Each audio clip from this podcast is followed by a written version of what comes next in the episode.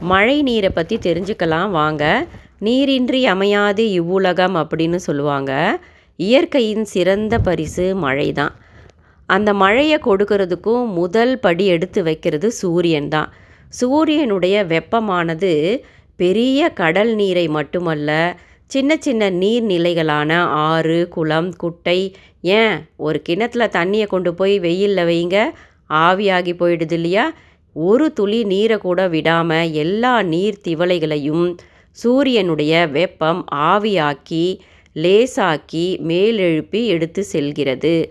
அப்படி மேலெழும்பி செல்லும்போது காற்றில் உள்ள தூசு சாம்பல் போன்றவற்றை சேர்த்து கொண்டு மேகப்பஞ்சு உருவாகிறது.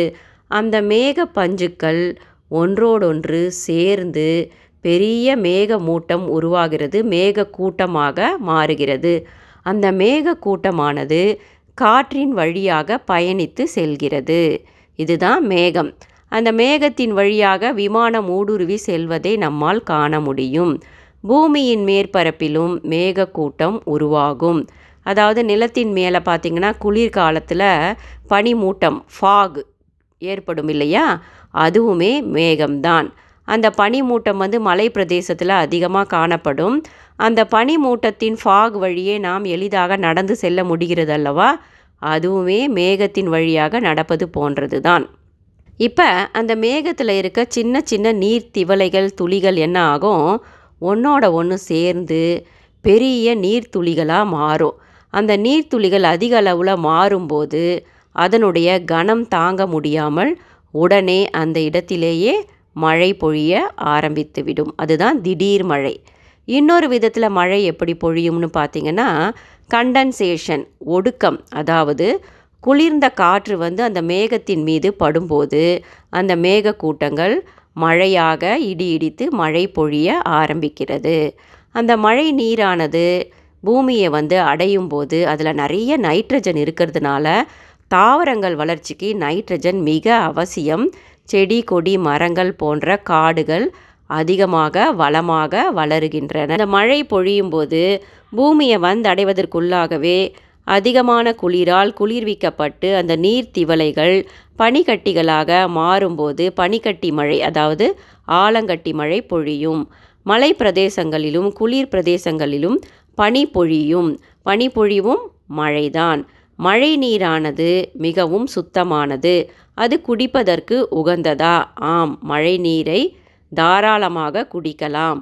ஆனாலும் அதில் ஒரு சிக்கல் இருக்குது தொழிற்சாலைகளிலிருந்து வெளிப்படும் வாயு கழிவுகளாலும் மற்ற கழிவுகளாலும் இந்த சுற்றுப்புறமானது மாசுபட்டு காணப்படுகிறது. சுற்றுப்புற மாசுபாட்டினால் அமிலமழை அதாவது ஆசிட் ரெயின் சில வேளைகளில் அமில மழை பொழியும் போது அந்த மழை நீரை குடிப்பது ஆபத்தானது உடலுக்கு நல்லதல்ல. மழை நீரில் வேறு என்னென்ன இருக்குன்னு பார்ப்போம். Sodium potassium chloride bicarbonate sulphate ions ammonia calcium magnesium fluoride இவைகள் எல்லாம் மழை நீரில் இருக்கிறது. அதனால் வானிலிருந்து நேரடியாக பொழியும் மழை சுத்தமாக இருக்கும் பட்சத்தில் அப்படியே குடிப்பது நல்லதுதான். பல நாடுகளிலும் பல ஊர்களிலும் நேரடியாக மழை நீரை பிடித்து குடிக்கவும் செய்கிறார்கள். பாட்டிலில் விற்கிற குடிநீர் இருக்குது இல்லைங்களா? பெரும்பான்மையான நிறுவனங்கள் மழை நீரை சேமித்து சுத்தப்படுத்தி தான் பாட்டிலில் அடைத்து விற்கின்றனர். அதனால் மழை நீரை குடிக்கலாம். ஆனால் ஆசிட் ரெயின் எப்போ பொழியுதுன்னு நமக்கு தெரியாது இல்லையா?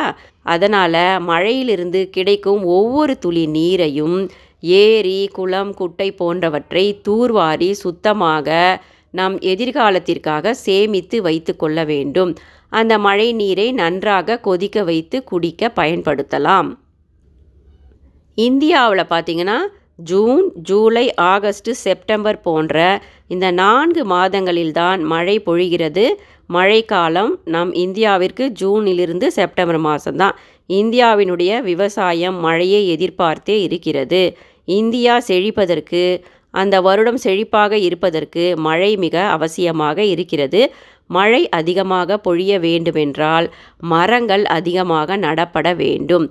காரணம் என்னன்னா மரங்களானது பொழியும் மழையை தன்னுடைய வேர்களின் வழியாக நிலத்தடி நீரை பாதுகாப்பாக பிடித்து வைத்து கொள்கிறது. அதனால் அந்த பகுதி வளமாக காணப்படுகிறது. அதற்கு மரங்கள் அதிகம் நடப்பட வேண்டும்.